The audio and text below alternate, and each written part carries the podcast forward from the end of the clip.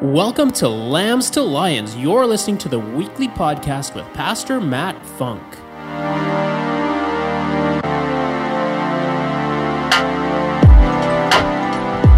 How many of you felt like your life's gone to a better place over the last 24 hours?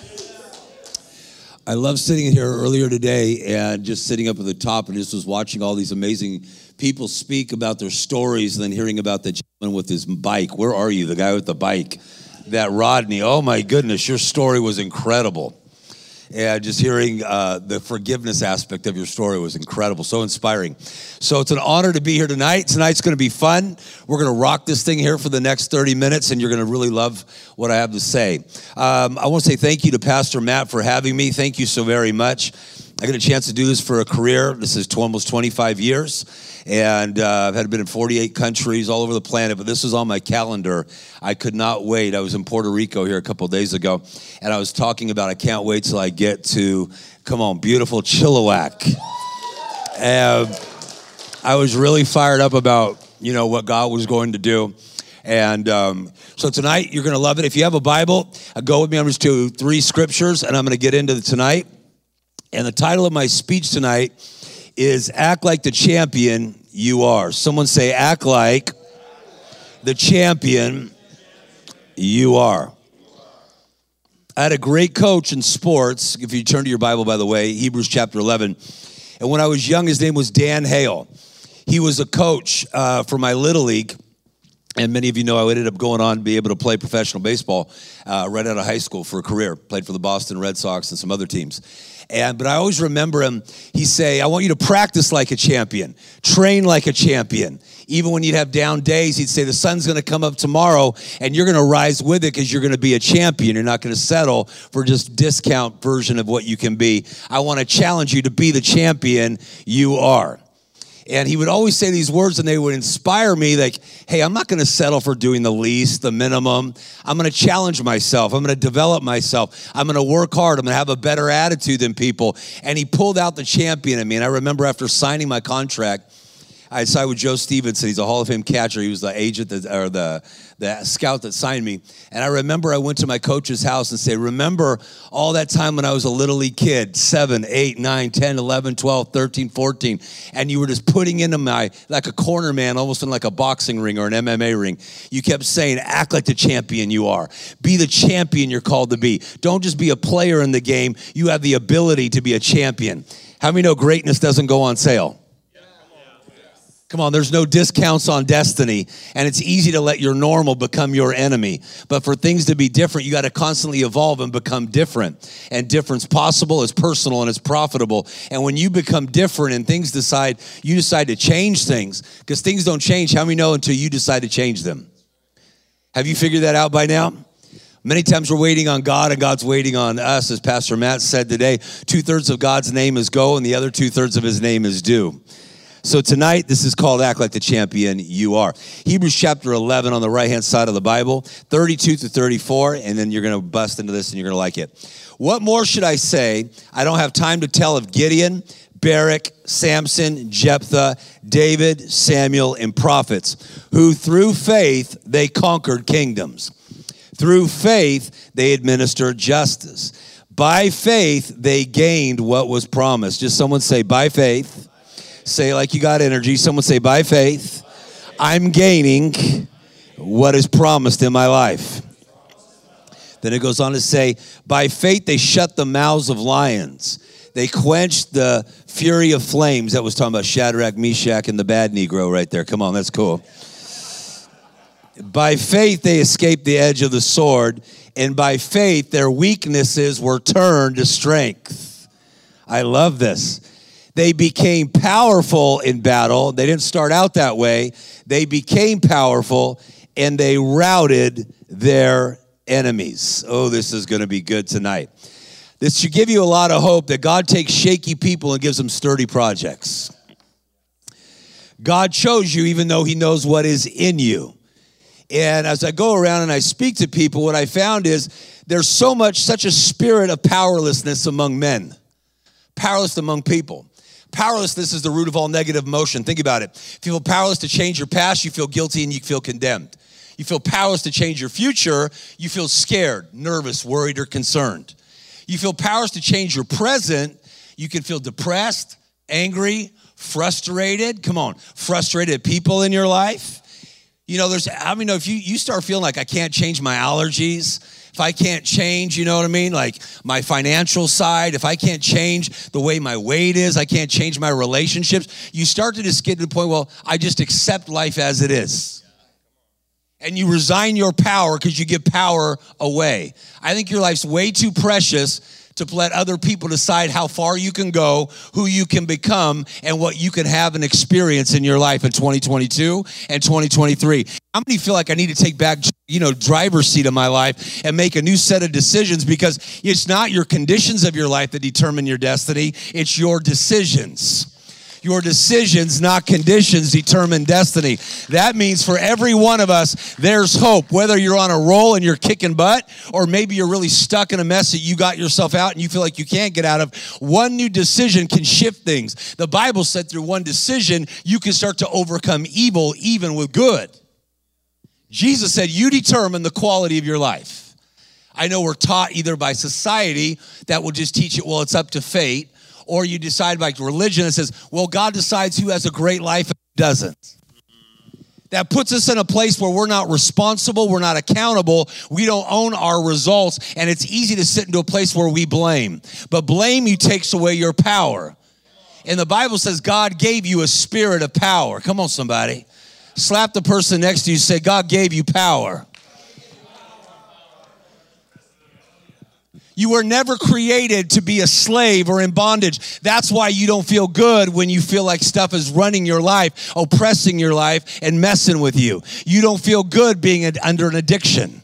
You don't feel good when you're in a relationship that lacks love. You don't feel good when you're being oppressed by ideas or behaviors or you're stuck in behaviors that aren't healthy for you. You never feel good when you're in captivity. Why? Because you're made in the image of God and there's an instinct inside you that says, I was created to live free. I was created to create. I was created to love. I was created to contribute. If I go to the zoo, it doesn't matter how long a lion is raised in captivity. There's a reason why the zoo people lock the cage of the lion at night because it doesn't matter how long that thing's been in captivity, how long that thing has been shut down. Inside of that lion is an instinct or a mechanism that it was made to run free and be freaking ferocious.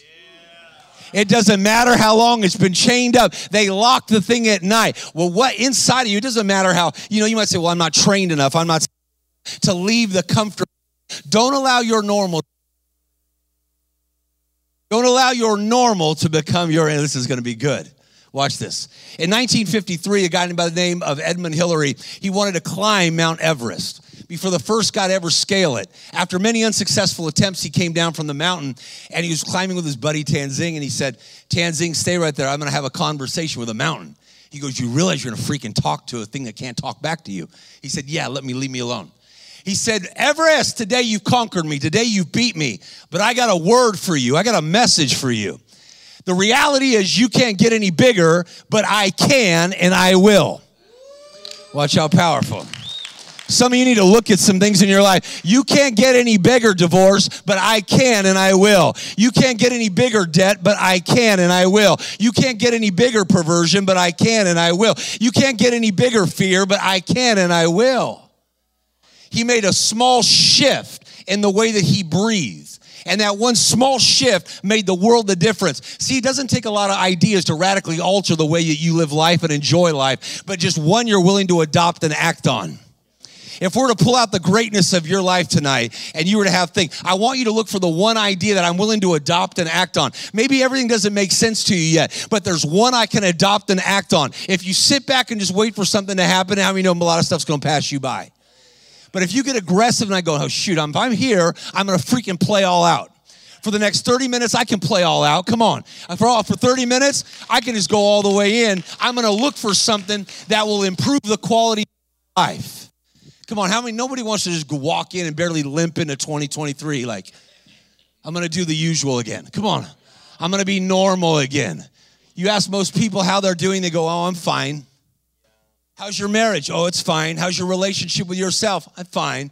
How's your skills? They're fine. That four letter F word screws your life up more than any other thing. Come on, it's not the F word you think, it's the other F word. I'm fine. It doesn't hurt bad enough to do something radical to change it, and it doesn't, it doesn't celebrate or doesn't do something positive enough to where you celebrate it. So, how are you? Oh, I'm fine. I'm fine. That's slaving people, taking their power away when you were created to do something big. Uh, how's everything? I'm just fine. No, no, I'm going to shift that one small shift tonight. So, what do I need? If I'm going to really live, come on, and act like a champion I'm created to be, what do I need? Number one, and this is Matt asked me to speak about this so I'm going to do it. I need the sight. Someone say the sight. Say like you got energy. Someone say the sight. This is going to be fun tonight. The sight is the vision. It's the dream. Come on. Vision is a function of your eyes. Come on. Sight's a vision of, is a function of your eyes. Your vision is a function of your heart. God gave you a gift of vision so you don't have to live contained by what you see. Helen Keller said, What's worse than being born blind? Having sight with no vision. Why, without a vision, you wonder and wander. If you don't have something to reach for, before you, you'll always die by what's behind you. What do you mean by that? If you have nothing to reach for, you settle for where you currently are. You become a forward person stuck on backward thoughts. Why isn't life working out? Why is this not happening? Why don't I have joy? Why don't I have energy? Why don't I have hope? Why don't I have focus? Why are other people progressing and I'm not? Because you're lacking the power of vision in your life.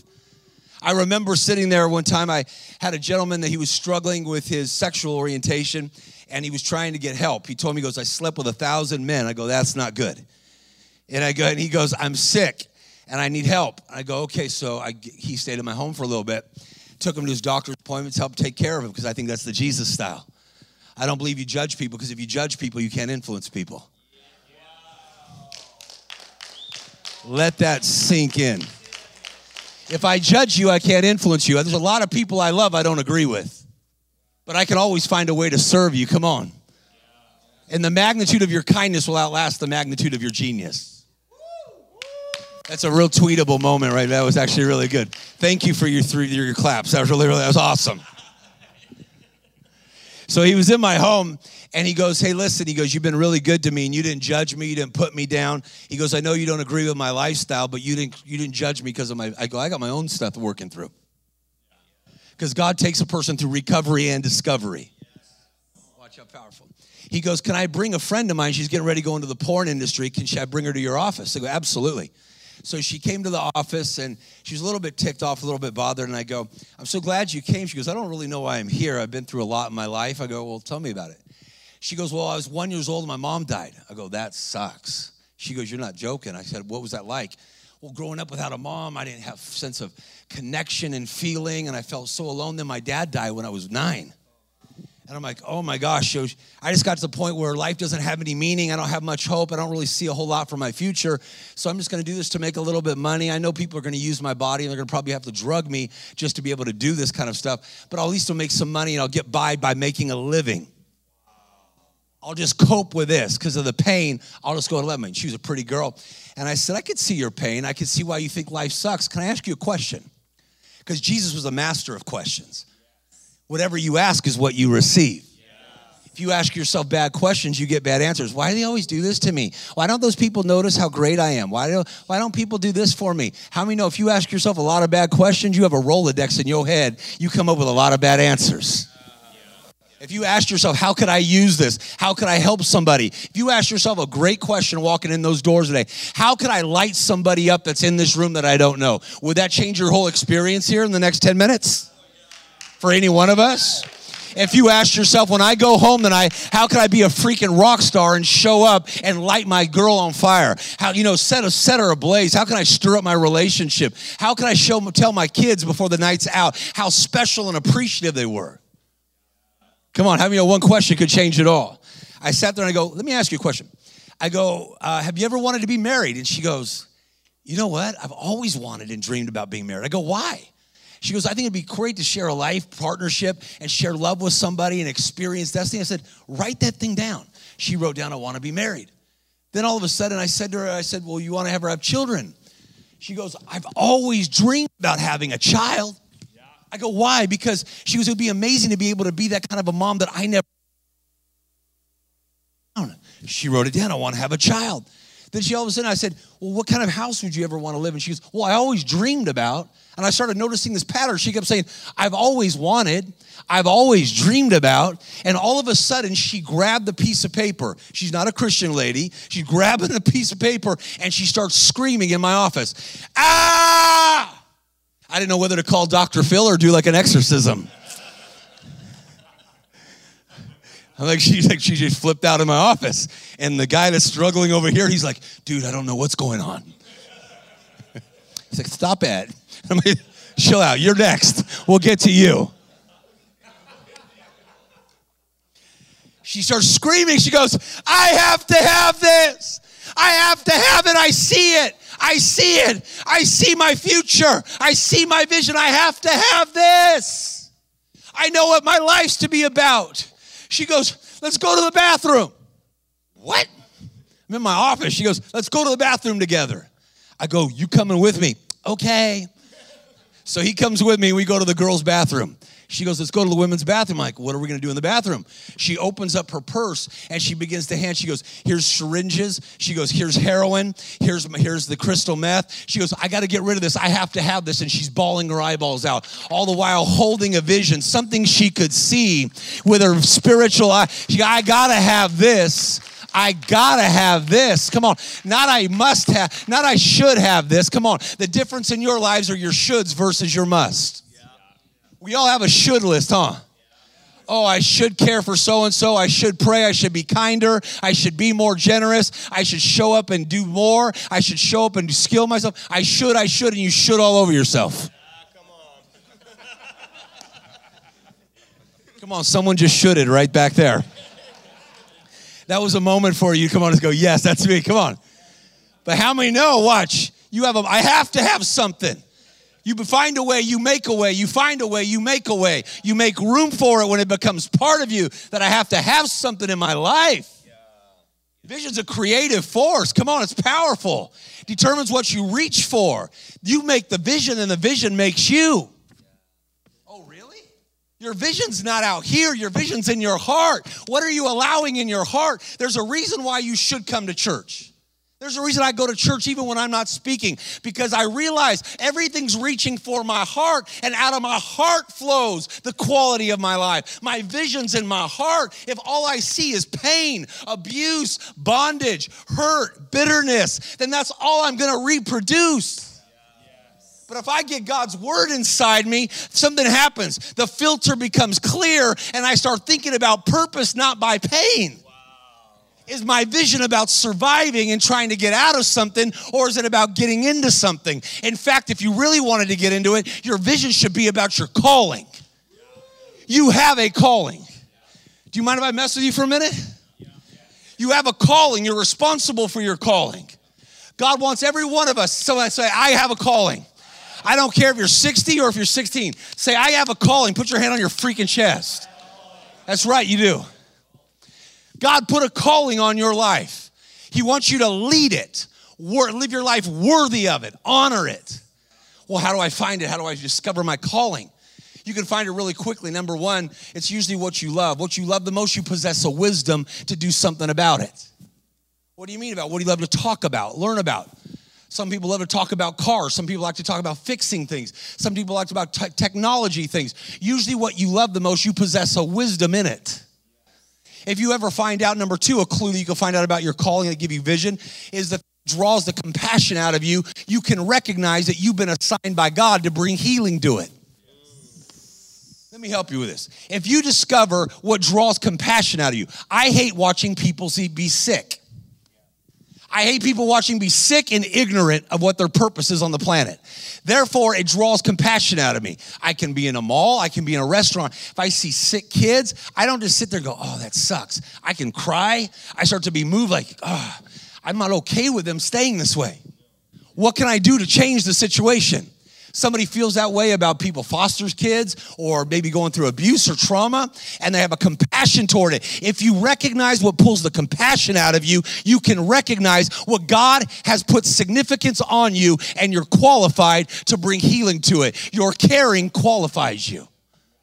What if you really discovered that? Then that means you ain't normal no more. You ain't your similarity to everybody else. Your similarity to everybody else creates comfort, but your different creates rewards. If you recognize what draws compassion out of your heart and move from your freaking head into your soul, all of a sudden you recognize you were designed to be known for bringing healing and hope and bringing life to that thing. That makes your life so significant. Why? Because it makes you necessary. That means you're loaded with a cure for somebody. Help me, help me with this thing. Come on. Yeah, that means you have answers for someone. You have a reward for someone. You have something inside you that will benefit somebody else. How has that radically changed my life? I went from life was all about getting. Come on. I was a professional athlete, put money in my pocket, take pictures of my face, put them on a baseball card, send me lots of it. I got I gotta have, I gotta have to life changes to all of a sudden when you awaken your calling to how can I give? How can I give? How can I bring hope here? How can I bring healing here? Maybe it doesn't start big, but you think big in small places. Because everything big started with something small. That's why the Bible says, don't despise the day of small beginnings. I started right where I was, but that compassion birthed a vision inside me. I'm not going to let people suffer in this way as long as I'm around. What if everyone doesn't believe you? Maybe their calling's not my calling, but I'm going to be faithful with my calling. Let me ask you about your vision. What is your vision about? Oh my gosh, oh, I'm just trying to make it through, Rex. How many know that's not going to give you a whole lot of power to push beyond average? To push beyond the barriers of defeat, push beyond everything. But if I was to ask you, well, let's look at the benefits of and hope to your life. You need hope. Hello, somebody. If we saw in California, we had more people die of COVID than we did, or not of COVID, we had people die of suicide and hopelessness than we did of COVID. Go study the real freaking numbers. I would venture to say you had more people die in this region of suicide and drug abuse than you did of COVID. Maybe that's why 87% of all medical visits in North America, nothing's physically freaking wrong. They're psychosomatic, where your mind's playing tricks on you, where you feel things and you feel hopeless, and therefore you think something's physically wrong. And that's just the Mayo Clinic report. I need hope. Why? Because hope stabilizes my emotion, my heart, my soul. Let me show you the power. At Harvard, they took a uh, they took a rat and they put it in a pitch black dark room and they put it in a, in a tub of water. They wanted to see how long it swam till it stopped swimming and it just decided to quit and die. Three minutes and 19 seconds. They took the dead rat out. They put another rat in. This time they poked a little hole where there's a little ray of light that shone into that dark place. They wanted to contrast it. Guess how long that thing lasted? 37 hours and 24 minutes all with a little ray of light because it believed that if there was light, that meant I was going to be rescued and I was going to be able to make it and not have to give in to the dark. Don't tell me that hope's not powerful. When you have vision, you have hope, even in a tight spot. Even if you're under financially, you're struggling marriage, but if you got vision that you're going to come out of it, something shifts on the inside of you. But then it focuses your life and you're potent where you're focused. I remember going to Bruce Lee's kickboxing school one time with a friend of mine. And I got there and I, they said uh, all the different male people were all like, you know, are already sparring with somebody else. And so this little girl, this little Asian woman, she comes up to me. She maybe like four foot 11. She goes, oh, hit me. And she had like the little things on little bags. I'm like, no, no, no, no. You know, I'm going to wait for a guy because I thought, you know what I mean? I'm too, I'm too, I'm too big. I'm gonna, I'm gonna hit you and knock you down. She goes, come on, hit me. She goes, oh, you think that I'm too small. Why don't you hit me, you wuss? Come on, challenge your manhood. Come on, y'all. Freaking manhood card. And so I kept trying to decline it. She goes, Come on, hit me, you wuss. And she was egging me on a little bit. I'm like, Okay, fine. I'm to shut her up. I'm to hit the little, that little thing that she had on her hand, like the pad. I'm to hit it real hard. She goes, Oh, I don't want none of that white boy. Come on. So I sat there and I went pop, but I punched as hard as I could. And when I went to do it, I put my arm out here, and when she did, she went pop right in my face. And so I thought I'd be quick and go, what, hey, fake that way and go that way. And she went pop. She goes, let me teach you a lesson. I go, you got my attention. I feel demoralized and man, my man card's out the window. She goes, that's what most people do. They spend all their energy trying to connect with a lot of things way out here and they lose their power because they're not directly hitting with anything. How many opportunities are endless? Come on. I need something to focus on. So, if I was to help you, what will your life be about going into this next year? And based on what life's going to be about for you, if you don't ever decide what life's going to be about, life has a way of deciding for you. If you don't have a vision for your own life, somebody else has you a vision for how you're going to support and sponsor theirs. What will the vision be for your life? I need the sight, but then I got to give myself the right. Someone say the right. Oh, what does that mean? It's it's okay. Most people don't give themselves permission based on the belief they have of themselves. But the only future you have is the one you believe in. Jesus said your beliefs conform you or transform you. You become what you believe. According to your belief, let it be unto you. What you receive is connected to what you believe. The enemy's worked hard to make you believe something's wrong with you. Ever since you've been young, tag you with labels, something's wrong with you. Why? Because he knows if you believe it, then all of a sudden you'll begin to act out. You act out who you believe you are. Right, yeah. This is good. Come on for a minute. Watch. I take you to Africa, there's an African impala. It can jump 11 feet high, 33 feet long. One jump. Would you say it's a pretty powerful animal, dope animal?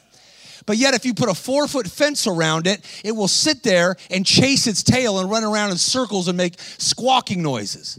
Has all that power, but it doesn't use that power. Why? Because when the four foot fence is there, it tells itself a story. If I jump, I'm gonna get pain. I believe I'm gonna get pain if I try to jump out of it. It could easily jump it but yet it now won't even try. Not that it's not able, but it's not willing because of the story it tells itself. What's the story and the belief that holds you back? Oh, I'm not. I can't. I don't. I don't have enough money. I'm not skilled as so and so. I'm not as powerful as so and so. I'm not as talented as so and so. But the only future you have is the one you believe in. Your beliefs determine your generosity of time, talent, treasure. Your beliefs tonight determine if you show up a lot of energy or you just kind of hold back. Well, I'll wait and see. Your beliefs determine how you show up in your relationships. If you believe it's a place of passion, you're going to show up advantage of me. How many know that's true? You become what you believe. Let me just show you for a minute. Give me somebody that's strong up here for a minute. Come on. Who's a strong man? Who's got some juice? Nobody knows they're strong. Okay. All right, I'll use you. Come here, come here. What's your name? Riley. Riley, give Riley a clap, everybody.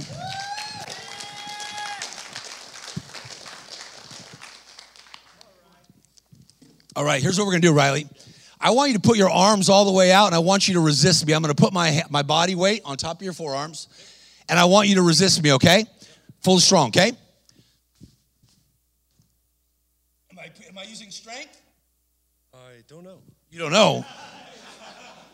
Did anybody think I was using the best strength I had? You're very, very strong, okay? This time I want you to keep your arms up, and I'm gonna tell you what I'm gonna do in advance.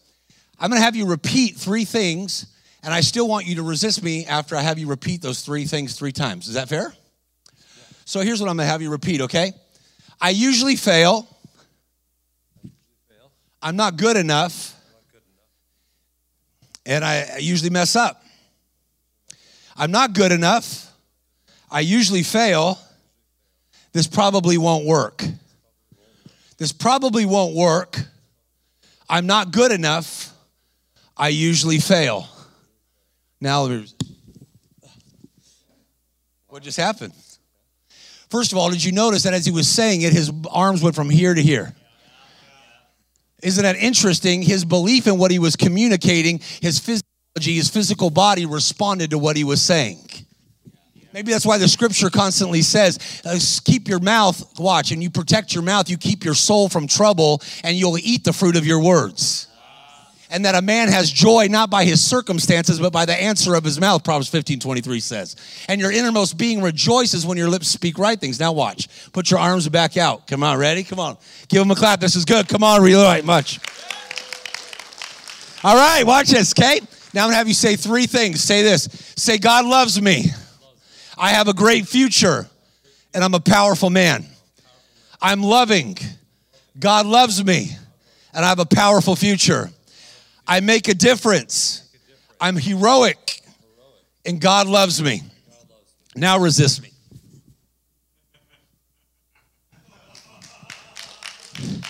I want did anybody notice the difference in that? I do this with freaking guys in the UFC, and they're like, "What are you, my buddy Cheick Kongo? Some of you watch Cheick Kongo fight. My good friend Cheick. They're freaked out when you do this because they're like, "How are you doing that?" How are you doing it? It's not a trick. Watch what happens when you believe and you begin to say something. How much you actually release in your body, how much power you have, is dependent on what you think and how you believe. Before God can check, give him a big old clap. That's awesome. Come on. Before God can change the world, He's got to change the way about someone thinks about themselves, their life, who they are. You become what you believe. Help me, let me help me master a metaphor for a minute. Life is what for you? What do you believe life is? If you believe life is a race, you're going to value rushing. You ever see people around Chilliwack? Hey, how you doing? I'm busy. what are you creating? I don't know, but I'm freaking busy. How's life? I don't know, I'm busy. Do you ever see that play out in people? Come on. If you believe life is a battlefield, you're always looking for a fight. Let's be careful as Jesus people to not allow a political spirit to keep you out of a prophetic spirit a political spirit wants to demonize people because they don't think like you, do everything the way you want them to do. That's called control and manipulation. That's what religion and politi- politi- politics do to human beings. Don't let that stop you. Have a God spirit inside you. Come on, somebody. If you believe, come on. If life's a battle, then all of a sudden you demonize everyone and everything. Ooh, you're looking for a fight. Oh, I'm sure that person's talking bad about me. Come on oh, I'm sure that person at my job's trying to get, get, get, get, get, me, get me fired, get me in trouble. You're always become suspicious. How you going to walk in love if you be all freaking suspicious? Come on, smile. This is good teaching. Watch, but what if life became, when you started believing that life was a sacred gift? Oh my gosh. Life became a sacred gift. You remember as a kid when life was a gift? Come on, you climb freaking trees, you splash in puddles because you got innocence. You don't care what color. You had life in you. Come on. The ice cream truck was coming by. You didn't even have no money, but by faith, you were going to get a big stick. Come on, do, do, do, do, do, do. Come on, anybody? Come on, we were Poe. Come on, somebody. We didn't have Nikes in those days. We had Mikes. We didn't even have Adidas or Adidas. We had Adidas. We had the four stripes. We was Poe. We just didn't know it. we, we just didn't freaking know it. By faith, we were going to get a big stick. Come on, somebody. Watch. Life is, people are. What are people? What do you believe people are? Are they trash or treasure? Do you have a 10 on top of their head? Sometimes I even pray, God, help me see every person the way you see them. Help me see something beautiful about them. Help me to believe the best about them, even if I see the worst. Some of the people that come along my path that I interact, interact with, they're in some dark spots. I remember being with people of Motley Crue, and they brought me to go talk with the people of Motley Crue, and all these people were in a place. I'm just using that as a name drop for a minute, but it is what it is. And I remember the band Motley Crue sitting there with them, and I saw a lot of dark stuff that day. But I'm sitting there go, God, give me eyes to see what you don't see because the Bible says, I know the thoughts I have towards you to give you a future and a hope. God has thoughts towards those guys, no matter how bad they were or how bad things were, to give them a future and a hope. Help me to believe that, not believe the label on them, to believe where they are, but to believe the way you see them so I treat them with honor and respect and value. I treat them the way you want me to treat them. Or else you walk in there and you're self freaking righteous. And God hates that. Come on, somebody. I'm better than you. Oh, really? You're out of luck if there's no mercy. Come on, somebody. You're in trouble if there's no blood of Jesus. If you've arrived, please stay the way as far away from me as you possibly can. If you feel you've arrived and you got it all together, please stay as far away from me and my family. You'll mess up every church you go into because in your mind, you can't grow, you can't become better. You know it freaking all. Let me tell you something. If you did know it all and had it all together, you wouldn't still be in earth. This is a training ground for eternity. Come on, somebody. That's why you should believe life is a test, it's a trust, and it's a temporary assignment. God recognizes your body here as a tent, not a house. Your death will not be your termination, but your transition. That's what's powerful about who you believe about Jesus determines where you spend eternity. What you believe about how you treat people will determine what you do in eternity. Can you handle a little bit more of this? Am I right? Life is, people are, I am. This dynamic's being played out every day in your life. David, you and I talk about this. Whatever follows your I am, you give an invitation to be in your life. You hear people all the time, well, I'm old. You start saying I'm old, you'll start inviting oldness into your life. Come on, somebody. Oh, I, I, I'm big. You'll invite bigness into your life. I'm this, I'm that. It's amazing the words we use to describe who we are. If Jesus popped through that screen and said, Hey, listen, I know you're busy here. You got a great men's conference going on in Chilliwack tonight. Rex, get out of my way. Hey, listen, I'd love to be able to lay my hands on every person here tonight. Would you let Jesus lay his hands on you, even if you weren't a charismatic believer? Come on, even if you were a Mennonite and Jesus walked through there, come on. Even if you were a freaking Muslim, would you let Jesus? They would let Jesus do it before a lot of Mennonites would. I speak with Muslim people all the time. They're actually more open to the power of Jesus because in their Quran, 21 times it says Jesus heals, but yet in the own Bible, that has so many different denominations of Christians read, they believe Jesus doesn't heal. But yet he said, If you've seen me, you've seen the Father. I'm the same yesterday, today, and forever. They've changed I am to I was. You got a bipolar Jesus because of what you believe, not who he is. Come on, y'all. Hey. Can you handle this? Your freaking spirit loves it right now. I know. Why are you saying that? Because I want to provoke stuff. Let's really think about something. Let's tell ourselves the truth. Denial's how we get stuck and live stuck. I don't want to stay stuck. There's beliefs that hold me back that I want to live more free. I want to love people better. Watch. I am. What is I? I'm unlovable. I'm this. What's the label you tag yourself as? I'm this, I'm that, whatever follows your I am. What if we change? We said this last night. What if you started saying, because of Jesus' blood, I'm righteous? That means I'm forgiven and accepted. What will happen? Confidence will come into your life, and it's biblical. And for some of you that are, have a little bit more experience, you got to start saying, I'm anointed. What does that mean? It sounds like it's such a Christian word. The word anoint means I'm supernaturally empowered by the presence of God. Some of you ought to start saying, I'm favored by God and I was in a room about 12,000 people. Dave, I think you were there in Orlando, Florida, and I called a couple out of a crowd for a Fortune 500 company. They had a son that had not talked his whole existence. He was about eight years old. Evan was his name. And they were sitting there, and I coached them live in front of about 12,000 people.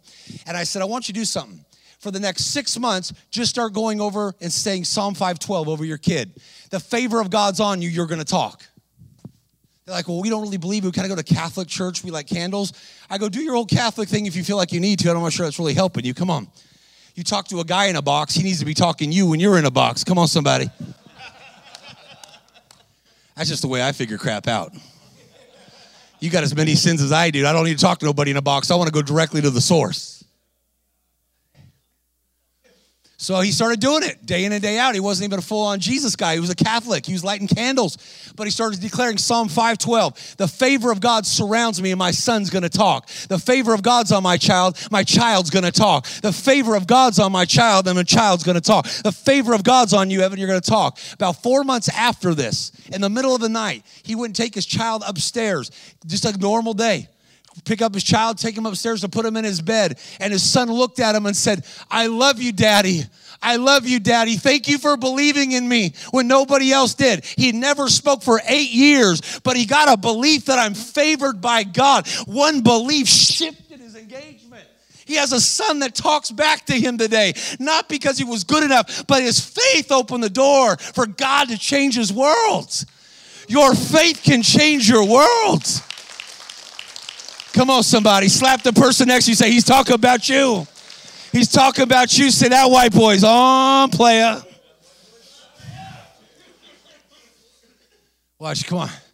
You have the sight, the right, but now I need some might. What do I need a might? What do I need might? I need, sometimes you got to skill yourself. This is where a lot of people don't want to do it anymore. I've already plateaued. I already went to school. I'm already engineer. I've already got my license. I've already done this a skilled person, they will stand before kings. Come on, I've learned something about this. If I want to scale my life, I got to skill my life. That means there's no retirement plan for destiny. There's no retirement plan on my potential. To skill, I got to get around people that know how to do stuff I don't know how to do. I want to learn something, practice something. I remember when God said to me, He came to me night and said, Rex, I'm going to start taking you to all over the world with all kinds of individuals. I need you to learn how to speak and communicate in a way that's going to help reach a lot of other people that the church world won't get. Because I can tell you something church people know how to talk church language, but you're not going to reach the world just talking like church people. Smile. Come on. Anybody know that? You could be in church. They have church taglines. You don't even need God to build a church anymore. You do need it if you're going to build it according to Jesus' pattern. You need the Holy Spirit because he said, I do nothing apart from the power of God. And for those who don't believe in healing or deliverance, Jesus said, If I cast out devils by the Spirit of God, then the kingdom of God comes upon you. And Jesus said, I healed them, then I spoke to them. Interesting that the whole thing is the kingdom of God happens when people get healed mentally, emotionally, physically, spiritually, financially, in every area of your life, because God is a healer. And when the Holy Spirit's there, you can't help but Him healing people. Never go put yourself in an environment that's church related and you don't want the Holy Spirit there, or else you got to organize religion that's going to suck the freaking life out of you. No, thank you. He's called the Spirit of life. Watch how powerful. Watch about. He said to me, "I'm about to expand you." And I go, "I don't know what to do." And he says, "Okay." I felt like, "Hey, I need to start studying different ways to communicate spiritual truth." Little that I know, he's going to start putting me. I started noticing in my crowds, like, "Hey, there's Bono's people. What are they doing in my crowd?" Oh, that's interesting. There's Hugh Hefner's girlfriend. What's she doing there? Oh, that's freaking weird. You want me to go meet President Bush? That's weird. I don't qualify for this. I flunked out of Bible school because I cussed too much. It's true story. Shaky people, sturdy God. Do you still cuss a lot? Not as much as I used to. I'm getting better. Why? Because when you abide in Him and come close to Him, He changes your desires. I don't want to hurt him. I don't want to sadden him. It's not that I don't have to and booze and dotes. I don't want to do that because I care about what he thinks. I love him. I'm into him. He makes my soul feel freaking alive. I love the way he touches me in my heart, my mind. He, he makes me feel and dream and care. I love to be with him. That ain't a religious, I have to do something to be religious. Praise God. Stay away from me. I'll put up the cross. I don't need that. I want a God that's be able to come down and help me be merciful to my mess ups and to be able to pick me up and breathe freaking oxygen into my soul and tell me why you made me. Tell me what to do in my days. Tell me how to honor people, treat people. And if you really wanted to know, he'd also tell you, tell you this I only made you to love you. Don't play hard to get with me. I only made you to love you. What if you actually believe that, by the way? God only made me to love me. Who doesn't want to be freaking loved? I've had sex without love. It's good for an orgasm, it's bad for an ongoing satisfaction. Mike, anybody want to help me with this thing? Am I the only one that's had cheap sex?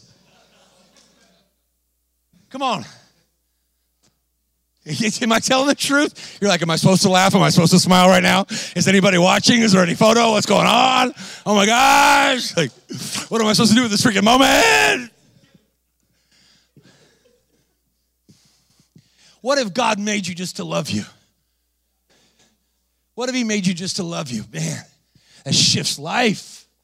But watch, all of a sudden I started skilling myself. I would go speak to empty state. I remember when no one had even hired me to come speak. I left professional baseball, and all my friends said, You lost your freaking mind. You got beat. What in the world? You're going to leave baseball? You're going to leave your position? You're going to believe all They didn't know what God put in my heart. They were with me, but not for me. They were a part, parasite, not a partner. They wanted what was in my hand, not what was in my heart. Sometimes it's good to evaluate who you're rolling with. Do they relate to who you used to be or where you're going? Do they unite your future? Do they unite your past? Are they a predator? Are they a partner? You walk with wise people. You stack up wisdom. You hang out with fools. Lives unravels. Mr. T said, I pity the freaking fool. Come on, remember the A-Team? Watch all of it. I used to go in the middle of the night and go speak. I became a janitor walking away from baseball because I had a dream in my heart that was bigger than where I family were like, Are you sure, Rex? Are you sure you heard from God? Are you? I'd go in the middle of the night. I became a janitor for $5 an hour. Fired. I'm not telling you something I haven't done my own self. And I went from being glamorized to being a nobody. Nobody wants to hang out with a janitor making five bucks an hour scrubbing toilets in a church. I sat there though and I started putting the Bible inside me. I started putting on index cards, three scriptures, I'd memorize them. And then in the middle of the night, I had keys, 2,000 empty seats. I would go up there and I would begin to speak and I would start to motivate the chairs, inspire the carpet. Come on, somebody. I was trying to make the chandeliers happy.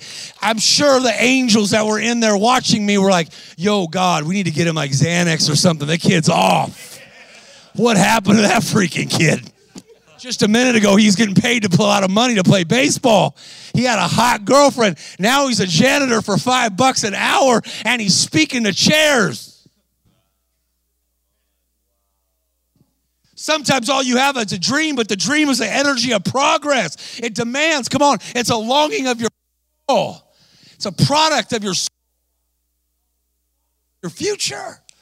All of a sudden, I started skilling myself, started speaking literally a little months after that, God calls the right people. And I'm like, this is a word for somebody. If you'll start skilling yourself, He'll cause the right people to come along your path to notice you that are capable of blessing you.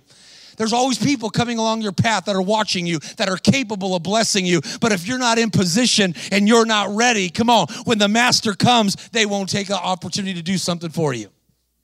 Your gift will make room for you if you'll work it.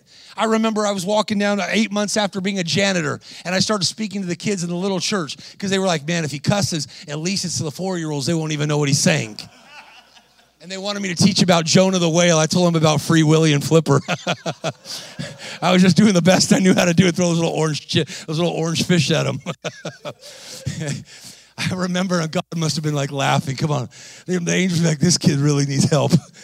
But I remember that I was walking with a friend of mine who's a paramedic, and all these black vehicles rolled up with police escorts, middle North Carolina. And down one of the leaders in the free world, he rolled down his window and he goes, Who are you? I go, Who are you? and I was thinking, like, did I pay my taxes? I was all this in my head because I you have all these police and you have all these black cars unmarked and they go and i recognize this leader and he goes this is going to sound really weird but as i was walking by i felt jesus tell me i'm supposed to have dinner with you tonight. Can you come have dinner with me? Well, yeah i don't got anything else going on. I'm a janitor. He didn't know me anything with baseball we went to dinner that night, and three weeks later, I flew on a G6 to do the peace process with Benjamin Netanyahu, King Hussein in Israel. My whole life changed in a moment. But nothing would have happened if I wouldn't have skilled myself and prepared myself ahead of time. See, some of you are in the development room right now. Come on. And you're working your land. The plans of the diligent lead to many. If you work your land, you can have an abundance. I need a strategy. Some of you need a strategy for your relationship. Real quick, go after what is the main feeling you want to cultivate in your relationships? What's it like to be in a relationship with you? When you when you get in a relationship, what do people get when they get you? Is it an experience they want to have again? Is it bring passion or joy when you show up? Is it tame? Is it dull? Or like, man, when that guy comes in, come on, that guy brings love. That guy brings energy. That guy brings passion. That kid light, that guy lights me up. Some of us need to reevaluate that for a minute. Come on. Because all increase comes through people. It's from God, but it's through people. Ooh, come on. That's why people who fall in love with their product for business for a minute, usually product does not with their product or their service and they forget that they serve customers. And the only way to keep customers is to give an experience to your people that they want to have again. If I'm a trainer, it's not that I can just help them build muscle. I want to give them an experience where they feel better, they are enlarged in who they are in their eyes, and they feel that they got more to give. If I give them an experience, it anchors them to me. That's why Starbucks was not built on coffee. It was built on a third home. I'm going to create a third home where people have value and people know your name. That's why Apple was built on we sell dreams. This is good little teaching for minute. Watch. You skill yourself. But what a strategy side in your relationship for a minute. Look at this. Am I getting into my relationships to give or get? Give or get. I end in the last five minutes. Watch this. Watch how powerful this. Why don't you revisit what brought you together with people? Hey, baby, remember when we made love there? That was awesome. I say this to my wife all the time. Hey, remember when we talked about that? We dreamed about that. Hey, remember when we did that? You tell your kids, you tell your friends. Hey, remember when we enjoyed that? It brings a sense of bonding and connection. Our eyes. You mean something to me. I care about you. You're powerful in my eyes. You're strong in my eyes.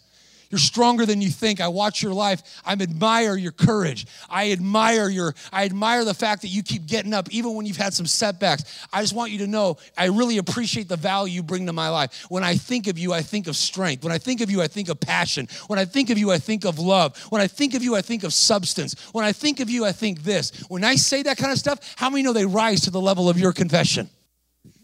How many of you seen studies before? You take F students and you put a teacher that doesn't know they're F students and they start telling them that they're champions and they treat them like they're A students, they rise immediately to A students. Not because they weren't before, they had nobody challenge them and gave them a confession to rise up to and told them they were powerful. If you're God's people, we have a responsibility to tell people who they are. We said this last night. Tell the kids who they are. Come on. Why? Because the Bible says, Your children shall be mighty in the land. Not maybe mighty, not miniature mighty. I don't tell my little girl, Hey, be average in the land, mija. Oh, Kira, just be average. Be average at school. Be average in relationships. Be average. No, no, no, no. You're going to be mighty in the land. God says you're going to be mighty in the land. You ain't going to be normal. You ain't going to be regular. You ain't going to be status quo. You're going to be freaking mighty. Mighty in love, mighty in passion, mighty in creativity, mighty in service, mighty in kindness, mighty in health, mighty in strength. You're going to live a powerful life. She puts her shoulders back, shifts the atmosphere. This is something I actually say all the time. I, maybe you adopt it. I go everywhere I go, I change the atmosphere from darkness to light, sickness to health, bondage to freedom. Everywhere I go, I shift the atmosphere. I'm not the biggest, I'm not the tallest, I'm not the strongest, I'm not the most educated, but everywhere I go, I know that I have the power through my mouth to change the atmosphere of people's lives. So do you. Well, I, am not like you, I'm not an extrovert. Good, because I'm not an extrovert either. What happens is when you put a 10 on somebody's head, and how can I serve you? How can I enrich you? How can I tell you who you really are in my eyes? And you care more about them than you do about your own persona, you want to communicate, I want to connect. Anybody with me in this thing?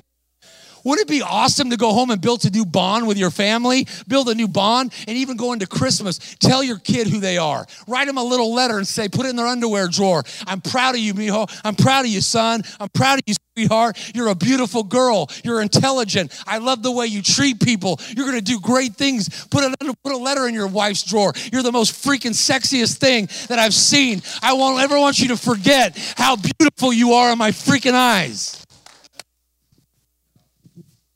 Don't you act like she's gonna be all normal when she wakes up. Bam, come on. Hey.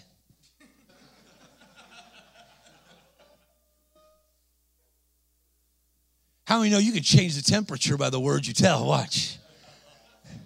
Watch. You have the sight, the right, the might. The question is, do you have the fight? Matt asked me to do this. Can you give me that box for a minute? I'm gonna finish this. What do you mean? So many people. Don't watch them. Say all eyes on me, like Tupac said. Come on. All eyes on me. Some of you don't know that. You all know the Christian songs. That's not what I came out of. Come on, somebody. Come on. Some of y'all like that. You're like, the preacher, that, that minister guy, he knows Tupac. I work with some of Dre's people, Dr. Dre's people before, not too long ago, actually.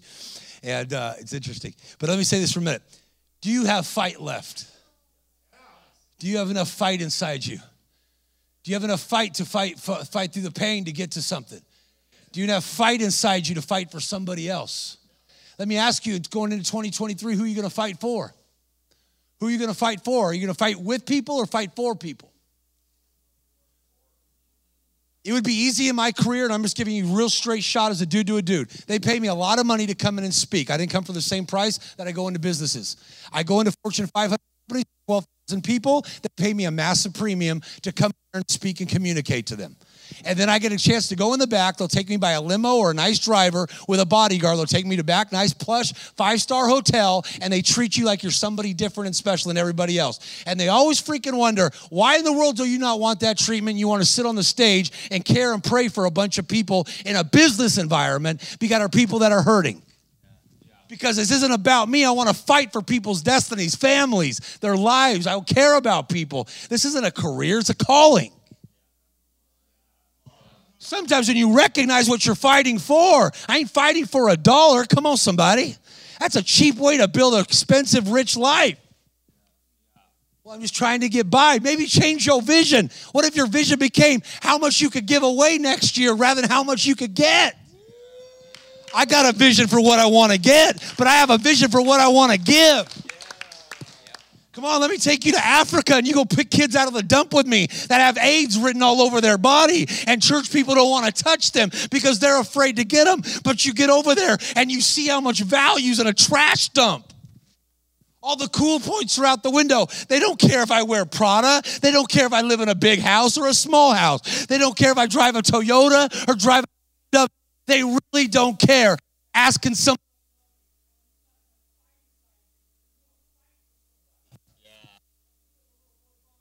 spoke and never walked one day in his life, four years of age, everybody in his family dead by AIDS. That little boy was jaundice, size of about a 10 month old picture. I have pictures of him.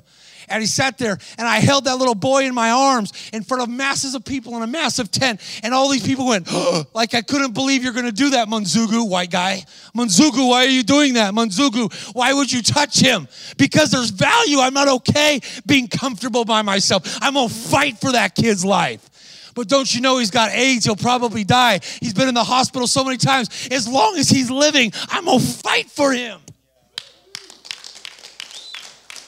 Uh, well, what does that mean? That means I'm going to pray and I'm going to love him. I'm going to provide for him. I'm going to put him in school. I'll get him the treatment that he needs. I don't have all the resources, but I have something in my hand. God says, What do you have in your hand? Something in your hand, I'll multiply. Something in your hand will create something in your future. When something leaves your hand, something leaves heaven's hand. It's a law of God. Whatever you sow, you shall. Whatever a man shall sow, that will he reap. I remember picking that kid up and I started kissing that little chocolate kid like nothing, all over his face. I go, You ain't dying on me. You ain't dying. You're going to live. He looked completely lifeless. I said, I refuse to let you die. You ain't dying on my watch. Ezekiel, God says, Do I find any man that'll stand between the dead and the living and fight for him? God says in Isaiah, Can I find a man? God says in Chilliwack, through this red, bald headed guy with tattoos underneath, he's begging, Can I find a man?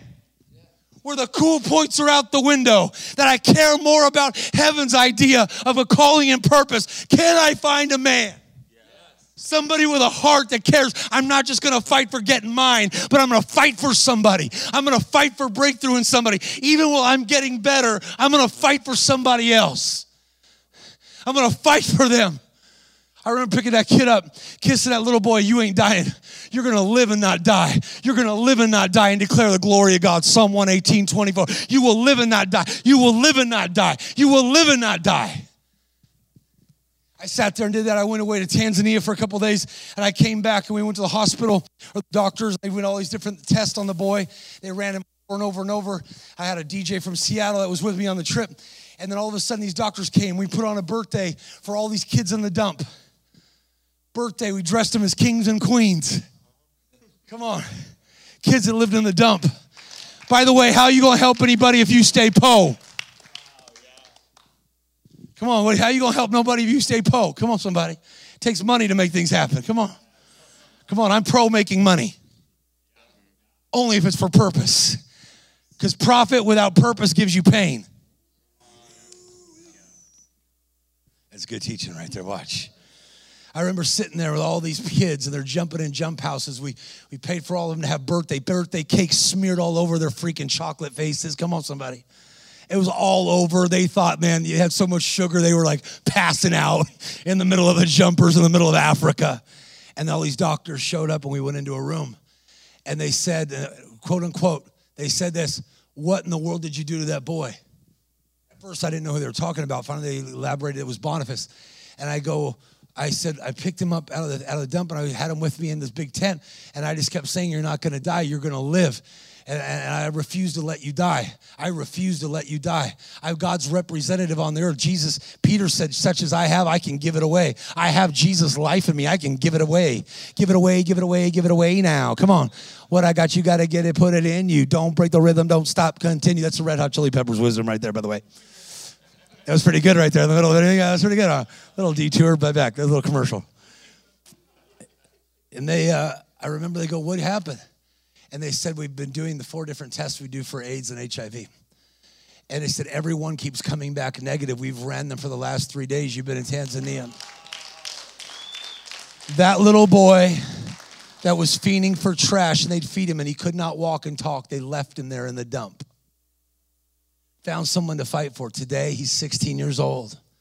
He runs, he walks, he talks, he goes on dates. Come on, somebody. Not one trace of AIDS, not one trace of HIV. And I believe it's only God's the one that only heal him. Jesus is the only healer. But he needed someone to fight for it. Come on, watch how powerful. I end with a story. There was a boy by the name of BP, Birkeland, seven years old, true story. You can go study it out. Seven years old, he was diagnosed with polio. His mother did not know what to do because they said within six months you would lose your ability to walk and you lose your lower half of your body, your extremities. So she didn't know what to do. So she had a box where she did her chores. And so when, when he was doing, she was doing her chores, she would put him in the box so he could entertain himself and not hurt himself or get in trouble. Seven years old. Brothers and sisters all went to school. So at seven years of age, she built this box. She had a box for him. It was a wooden box and she put him inside the box. Day in and day out, without, within about seven months, he became paralyzed at seven years of age. True story, go look it up. He sat in that box over and over and over, day in and day out. Finally, he was getting bored, so he said to his mother, he said, Mom, he said, Mom, his mom said, Here, here's a here's a mirror. We'll put a mirror in front of the box and uh, and you can entertain yourself. So he's making faces in the box, you know, just entertaining himself. He's seven and a half years of age. And when he was sitting there one day, he saw himself and he saw himself running in the mirror. And Jesus appeared to him. It's a true story. Jesus said, You will walk and you will run. Nothing had changed on the outside. He was still paralyzed from the waist down. And he goes, Mom, Mom, Mom, Mom, Mom, look in the mirror, look in the mirror. Jesus said, I will walk and I will run. Oh, no, no, no. God doesn't do that anymore, BP. That's only your imagination. No, no, no, Mama, Mama, Mama, look, there's Jesus. He told me I'm going to walk and run. BP, don't believe that. God doesn't do that anymore. One day when you get to heaven, then you can walk. He said, All I knew from that moment was I needed to start making little moves. He said, I couldn't do much, but I started making little moves. Come on, somebody. Because faith without a work is an, only an idea. Come on. Faith without works is lifeless. Some of you need to give your faith a life and take some action. Watch how powerful he starts moving a little bit. His mother said, What are you doing? He goes, I got to get out of the box because God said I'm going to walk and run eight years old, nine years old, day in and day out, he rocked his box. As he got older, the box got bigger. True story. At 13 and 14, he found a way to get out of the box and he would start to crawl and he tried to go up to the kitchen table and pick himself up and he would fall down.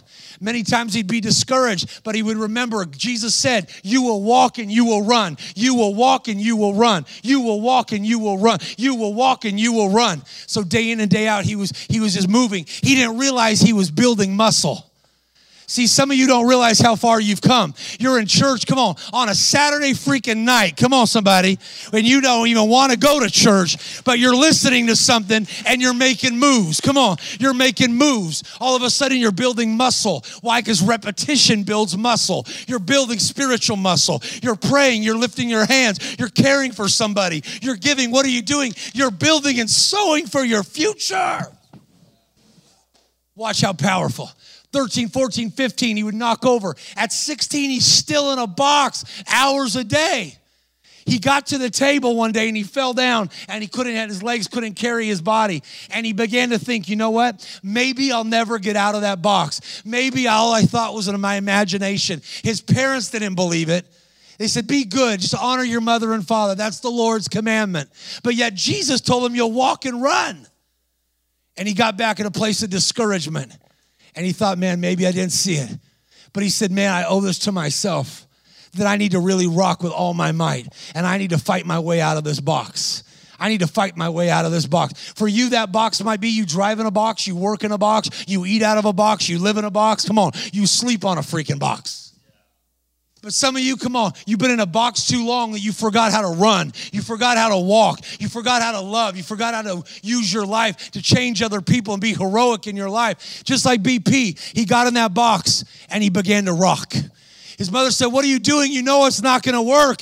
You know the other times it's failed. He goes, I don't care about the other times. What matters the most is what I do right now. It doesn't matter what happened in the past. Faith is now, not then. Faith is now, not then. What I do now determines what I see next. He started rocking that box all of a sudden he rocked that box. I don't know what that box is. For him, it was a diagnosis. That diagnosis paralyzed him. What's been the diagnosis for you? Is it the box of fear that paralyzes, sterilizes, and polarizes your freaking soul? So you isolate your, yourself from help and seeking out strength from other people. Maybe it's guilt that keeps you a prisoner of your past. Maybe it's shame that you feel bad for who you are, but it keeps you in a box. It keeps you from demanding greatness out of yourself. Maybe it's a shame of anger and bitterness, and bitterness is blinding you because you hold on to the hurt rather than release it through forgiveness. And it keeps you in a box because you know you have love in you, but the lover can't live because you're hurt but yet you're in a box. And like BP, you said, I got to find a way out of this box. Do you have enough reasons why the next six months are going to be better? Do you have another six? Do you have any reasons why your marriage, your relationships will be better? Are you a man that has enough reasons that I have to rise up and get out of a box? He started rocking that box. And when he did, he tipped the thing over. His mother said, You know it's not going to work. He started climbing.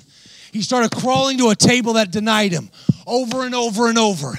He came to a table isn't that interesting? The Bible says God prepares a table before you, but it's in the presence of your enemies. Some of you are running from your enemies when there's grace to defeat your freaking enemies. Watch that, watch, because you can't conquer what you won't want to confront and deal with. You can't defeat the Goliath. And if there's a Goliath and a giant in front of you, God knows there's a freaking David inside you. He knows you got what it takes to overcome it. He came to that table and he started to lift himself up. He started to lift himself up. All the while, the people closest to him told him it probably won't work. And he held on and he stood up for the very first time since seven years of age. And he was all shaky. He says, Look, mom, I'm standing. Look, mom, I'm standing. She says, Get back in your box. He's been paralyzed for nine years. Get back in your box. See, not everyone's going to recognize you when you step into who you really are. When you reclaim the dreamer inside you, people want you to be average. When you reclaim the lover inside you, people want you to settle for being indifferent. He was shaky, and his mother said, Get back in your box. He goes, Mom, look, I'm standing for the first time. Look, Mom, and he's shaky. When you take a new stand, it won't feel as comfortable at first. Don't expect it to. Faith is not a feeling, faith is in your feet. Come on, somebody. You got to take a stand before you take a step. You got to take a stand before you got to take a step. Hey, hey, come on. All of a sudden, he's shaking and he takes a step holding on. He's shaking. His mother says, Get back in your box. Mom, I took a step. Get back in your box. She came and she pulled the back of his to pull him back. And when he did, he goes, All I knew was I couldn't stay in the same place or else I was going to go back in that box and stay paralyzed. So he says, I just took off and hoped it would work, not even thinking. And she started to run around the kitchen. He starts running. The crazy thing was his mother started chasing him. He says, Ma, she said, get back in your box. He says, I'm never going back to that box. I'm never going back to that box. I'm never going to go back to that box. That box became a box of destiny. I don't know what box you came the last 24 hours with. Whether you slip in it, you eat out of it, you live in it in your head, it's a small little box and it's paralyzed you. It's kept you from moving and doing things that God's put in your heart to do. But tonight's going to be a night where you decide, I'm going to stand up. Come on. I'm going to break out of that box box, whatever that box it is, give the Lord a clap and a shout. I'm done speaking. Come on, stir yourself up for a minute. Hey, come on, you powerful people. How many of you got something out of that? How many of you got something out of that? I went a bit a little bit longer than watch, watch. Watch, watch, watch. I want you to gather with three people. Three people only. Turn to three people. Tell them what the box is that you need to break in your life. Have some freaking guts. Come on, man up for a minute. Tell them, come on. Tell them, don't be intimidated. And don't try to change anybody. Come on, just listen to somebody because you care. Tell them the box you got to break. It's a box that steals from you, it robs you.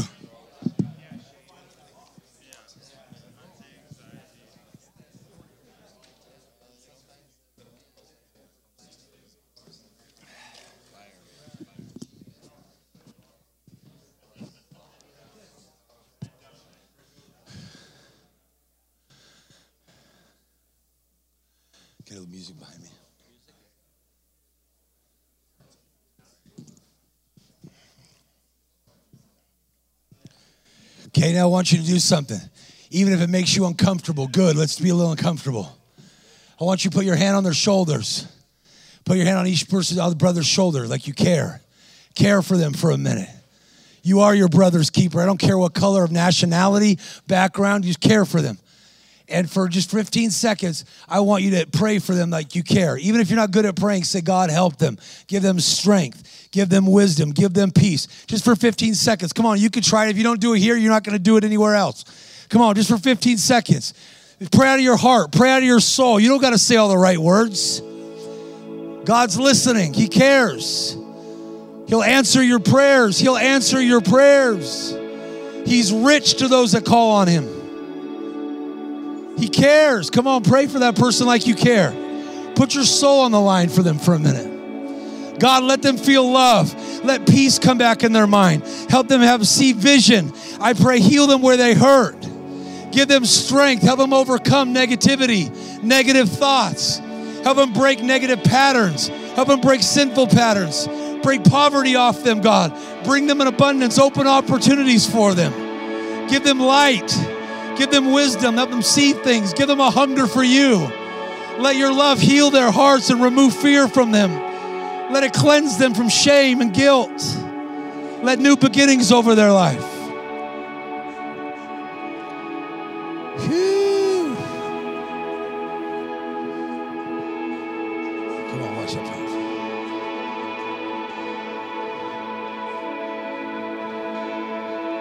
This is good. Okay, all eyes on me now. Watch. I'm going to challenge you. Don't break. Watch. Here's what we're going to do. In Los Angeles, where I live, outside of Los Angeles, they're still going for it. Okay, all eyes back on me. All eyes on me. Okay, here we go. Watch. Okay, all eyes back here for a second. We're going to do something that they do with the gangs in LA. Here's what they do to get in a gang, they beat you up, they jump you in. No, we're not going to do that part. Come on, somebody. Like, hey, we're going to open up a can of whoop. No, we're not going to do that. But here's what we're going to do on a monthly basis, what they do to keep them in the gang and keep them anchored to the gang, they put one guy in the middle. It's playing Tupac because I said Tupac.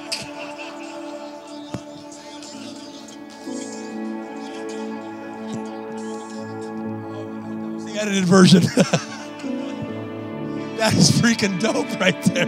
I said Tupac on my phone and then it started playing. No, don't play Tupac. But what they do is they'll put, come here, I'll, I'll, come here, you guys. Just come here, stand. Matt, come in the middle. I'll use you for a minute. So if Matt's in my gang, come on. This is what they do. Once a month, they'll put him in the middle. And let's say his gang name is Spooky. We'll call Matt Spooky. Come on. No, let's do a better name. Spooky's not a good one. What would be a good gang name for Matt? Rev. Okay, we'll call him Rev. There you go. Okay. I don't know if that's much of a gang name, but whatever. All right. But this is what they would do. One person would say, Rev, you're freaking brave. You belong here. The other person would speak out and say, I admire your strength and commitment, Rev. And they'd push him. The other person would say, You're valuable, homie Rev, because you, you care about the familia, you care about our family. They would find things to say that were true about him, and they would affirm who he is. It actually is a bad, it's the right strategy with a bad spirit because it keeps them anchored in the gang because it affirms that they have value here. The Bible says God wants all of his people to speak words of life and future. Moses said, I want all people, God wants all his people to be his spokesman.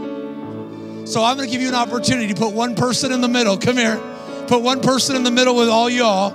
Come on, Greg, go get in your little group. Come on, three people. I want you to find, and I want you to look for potential in one person. Don't be nervous. Come on, look for it. Whether you admire something or you want to affirm something or speak life into it. Come on, you could do it for a minute.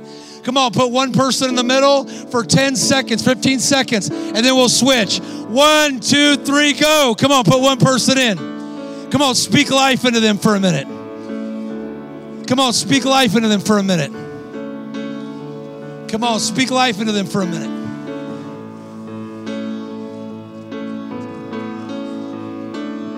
Come on, tell them something truthful. Tell them something powerful.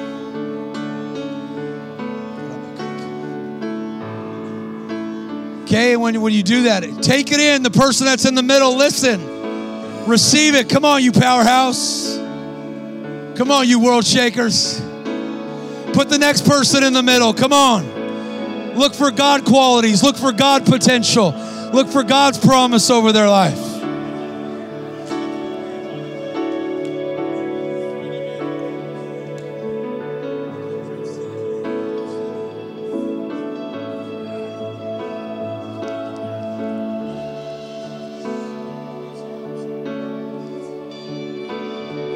Okay, oh, get to the third person. Come on, get to the third person for a minute. Come on. Be the change you want to see. Come on, put them in your gang. Come on. Put some words of life into them. Come on. Let your words bring power to their life. Come on. Not poison, but power.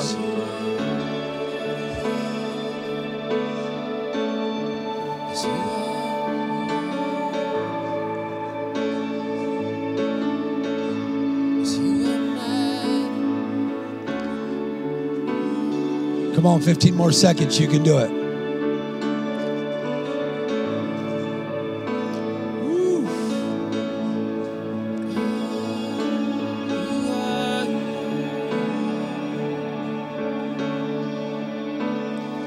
All right. Okay, here's what we're going to do. Here's what we're going to do. Now I want you for a minute. You try other things. I want you to try this, okay? Some of you it's a new it's a new it's a new stretch. They're still rocking out over there. They're beating him up over there. I love it. You're like, dude, man, that guy's got whooped. Come on, they just got They just choked him out. What? Oh, they're going for it. Okay, we'll let them go. Here's what we're gonna do. For a minute before we get out of here tonight, we're gonna have we're gonna do this for a little bit, okay? I want you to close your eyes for a minute. Just try this. You try other things, you might as well try this. Okay? Lift, lift your hands to God. And I want you to think about who God is to you. Who is God to you? Sometimes I like to tell him, I go, God, you're the dad that I needed. You're the God that's my strength. You give me strength. You give me life.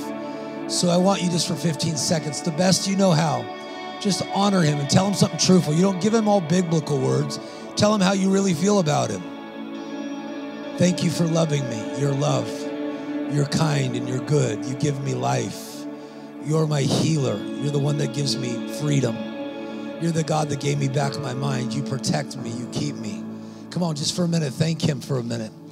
I want you to honor Him for a minute. You told other people what they are. He tells you what you are. He says, You're my kid. You're my son. I'm well pleased with you. He tells you, You're my child. He tells you, You're my special treasure.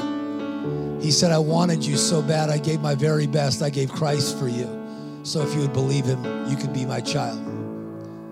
He says that you're anointed. He says, I accept you. I approve of you, all your weaknesses and everything. He says you're healed, even if you're struggling. He says you're blessed, even if you don't feel like it. He says that you're loved and cared for, no matter how you feel.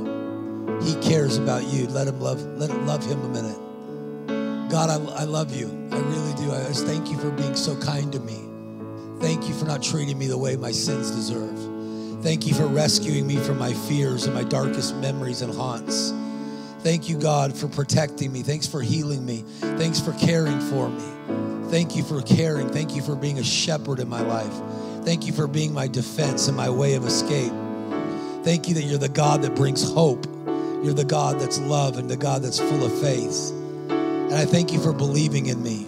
I thank you for just caring for him for a minute. Watch, let him feel him. Say, God, fill me with your love. And let me feel it in my heart. Thank you for tuning in today, and thank you for continuing to partner with us and for giving so generously to this ministry. If you would like to find out more about how you can partner with us, visit our website at www.wherepeoplematter.church and click the giving link. And don't forget to subscribe and share this with your friends. See you next time.